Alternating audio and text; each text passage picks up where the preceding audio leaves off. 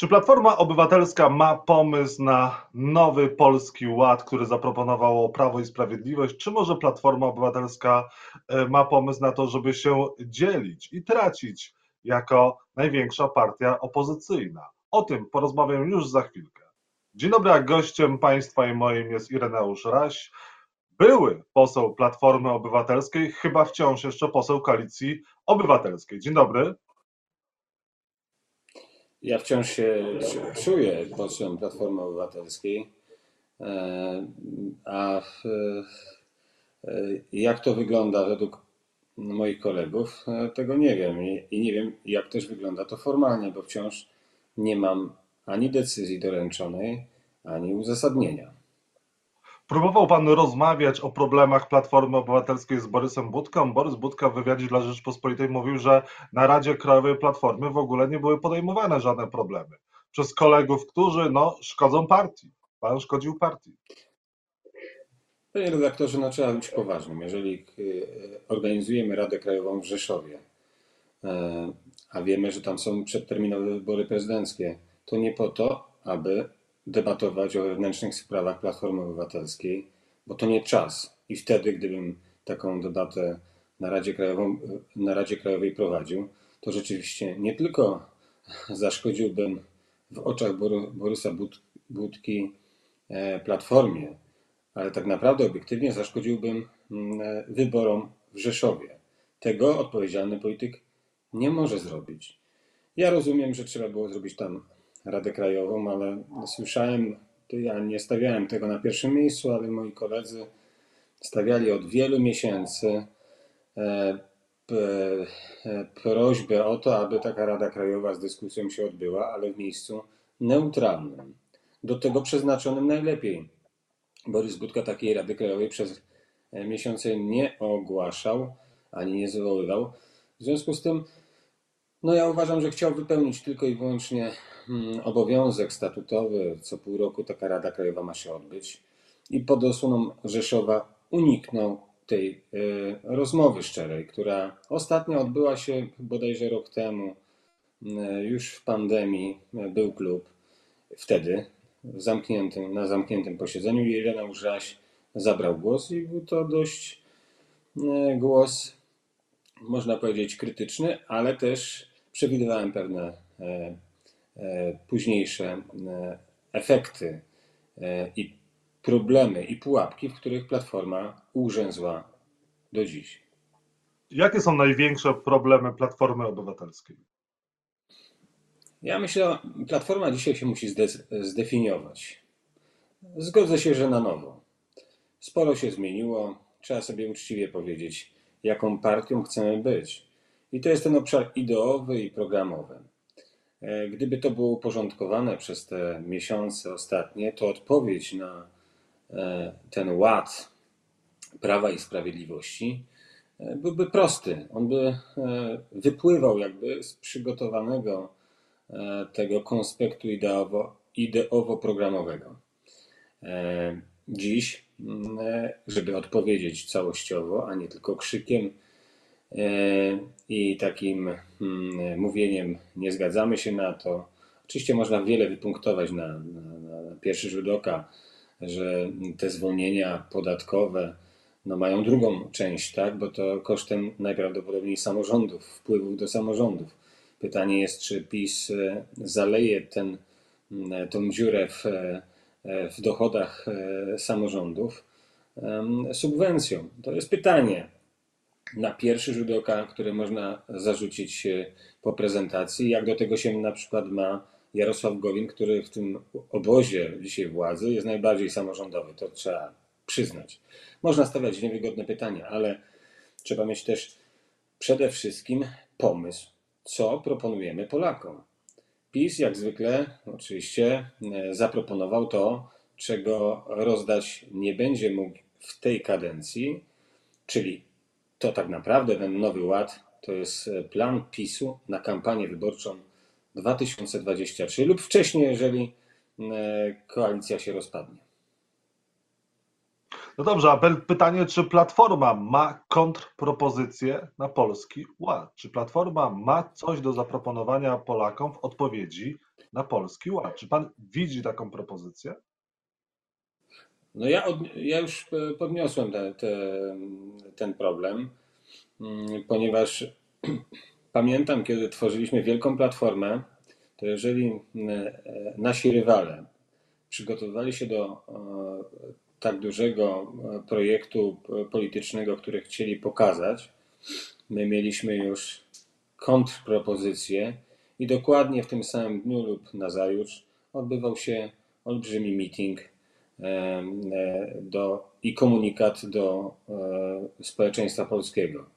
To najlepsza sytuacja, żeby zmierzyć się oko w oko jeżeli e, koledzy, którzy dziś biorą pełną odpowiedzialność, to nie Ireneusz Raś, to nie konserwatyści Platformy Obywatelskiej, to nie Paweł Zalewski.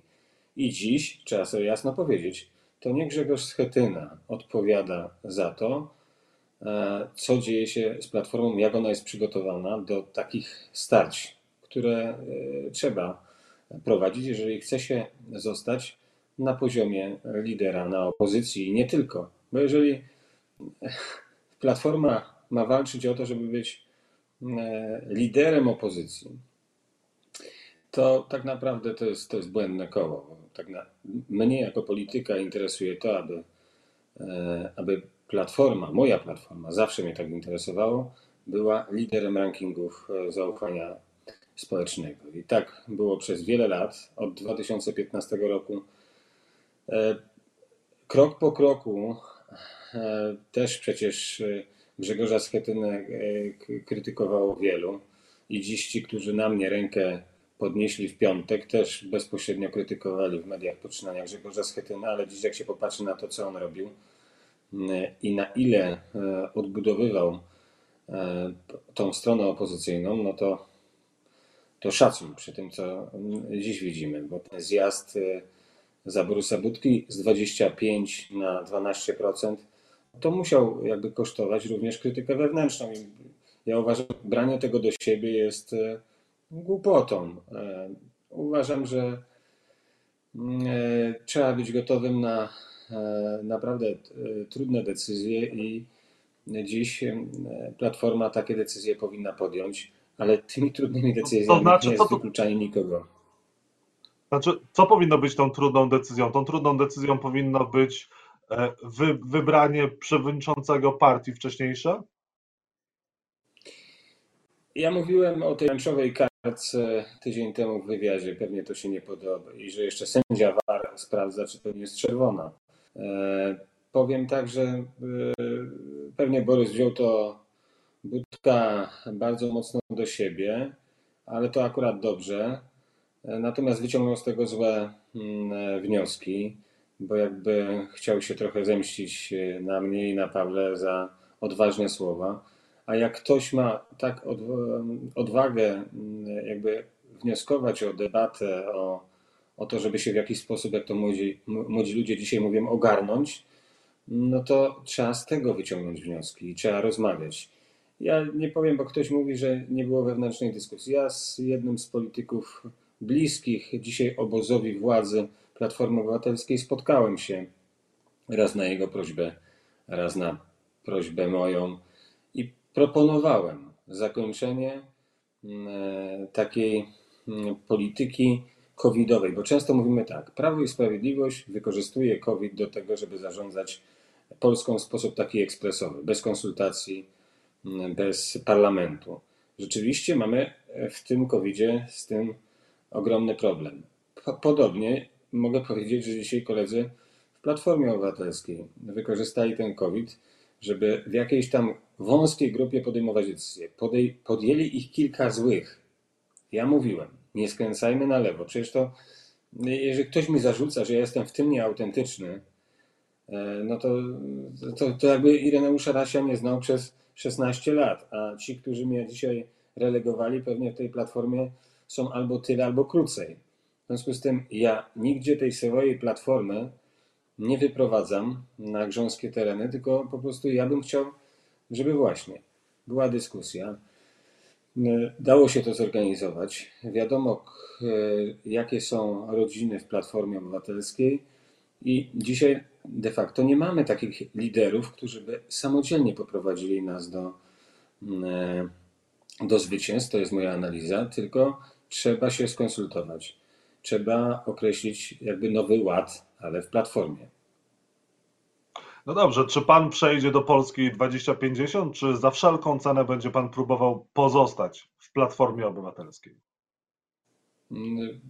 Panie redaktorze, tak jak się umówiłem z panem na tą rozmowę, jedyną w czasie mojego milczenia od piątku e, do poniedziałku, dzisiaj o 13 na krakowskim rynku odbędzie się konferencja e, prasowa, w której którą organizuję. Zaprosiłem Pawła Zalewskiego, jest w drodze do Krakowa i tam będziemy komunikować e, to, co ustalimy. Jeszcze poprzedzimy to może godzinną kawką. Myślę, że ona dobrze zrobi. Te kilka dni dobrze też zrobiło e, nam wszystkim, myślę, po wszystkich stronach, żeby się zastanowić, co dalej zrobić. Podejmiemy decyzję, ogłosimy ją o 13 w Krakowie. Ja tylko e, chciałbym zaprotestować, bo jest kilku kolegów, to przecież nie jest trudne do sprawdzenia, którzy te, w tym czasie zaczęli sugerować niektórym portalom, dziennikarzom, jakobyśmy byli dogadani, czy z obozem jednego, drugiego, trzeciego polityka, już tyle plotek słyszałem, i że de facto to był powód do e, tak, takiej decyzji. No, w jaki sposób chcą się wytłumaczyć? Mm, e, powiem szczerze, ani ja, ani Paweł nie byliśmy posłowie z żadnym innym konkurencyjnym projektem politycznym. I to powiem e, stanowczo. To mogę już powiedzieć mm, e, panu teraz. A czy pan będzie chciał się jeszcze spotkać z wraz z Pawłem Zalewskim, z Borysem Budką? Będziecie chcieli jeszcze porozmawiać? Nie wiem, spotkać się może na taką kawkę? A co? Ja niczego nie wykluczam. Nie jestem człowiekiem e, rozłamu, nie jestem człowiekiem e, e, krytyki bez powodu. Prywatnie Borysa Budkę nawet sympatycznie traktuję. Razem wiele razy trenowaliśmy w łazienkach, biegając. Świetny, świetny maratończyk. Natomiast też, żeby była jasność, uważałem na pewnym okresie, iż to jest dobry pomysł e, na e, ważną osobę w platformie. Ją wspierałem od 2015 roku, kiedy mój przyjaciel świętej pamięci Tomek Tomczykiewicz przedstawił kilku politykom Borysa Budkę jako młodego, zdolnego. Więc powiedzieliśmy, damy ci szansę. Taka była prawda o starcie do wielkiej polityki Borysa Budki. To mój przyjaciel Tomek go wspierał.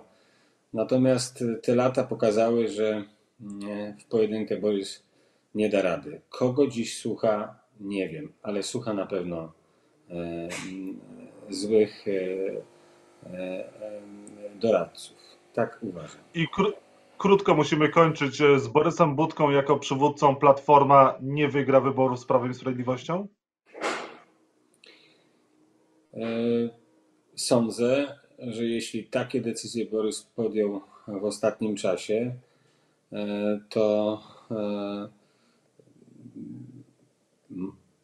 musiałby zmienić wielu doradców. Albo, albo słuchać i robić sumę e, z podpowiedzi wielu doświadczonych polityków. Jeżeli się zamknie tylko w, groń, w koterii, to przegra i Platforma, no i na końcu on sam. Mhm. I, I na koniec, e, czy pan będzie jako poseł popierał ustawy składające się na Polski Ład? Wie pan co? E, e, sądzę, że zostanę politykiem opozycyjnym i jeśli będzie mowa o ładzie, to ja będę wspierał taki ład, w którym również sam będę miał udział, bo przecież opozycja musi wreszcie pokazać E, program. Myślę, że będę również jako polityk wpływał na to, żeby ta część sceny politycznej zaproponowała program, pod którym i ja bym się mógł podpisać. I na koniec już całkiem Lidia Staroń byłaby dobrym kandydatem na Rzecznika Praw Obywatelskich, byłaby dobrym Rzecznikiem Praw Obywatelskich? Myślę, że e,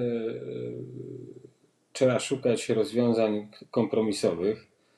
E, nie wiem na ile e, Lidia Staroń jest takim politykiem kompromisowym. Na pewno jest osobą bardzo niezależną. Byłem z nią przez wiele lat w jednym klubie parlamentarnym. Sympatyczna osoba. Myślę, że jest kilka osób, nie tylko w parlamencie, ale poza, które mogą być popierane przez wszystkie strony dzisiaj e, sceny politycznej i taką osobę trzeba szukać. Mam nadzieję, że to jest czas na to, aby wybrać właśnie osobę ponad podziałami. Ireneusz Raś, wciąż poseł Koalicji Obywatelskiej, wciąż czujący się członkiem Platformy Obywatelskiej, był Państwa i moim gościem. Dziękuję za rozmowę. Dziękuję Panie redaktorze, dziękuję e, widzom i słuchaczom Rzeczpospolitej.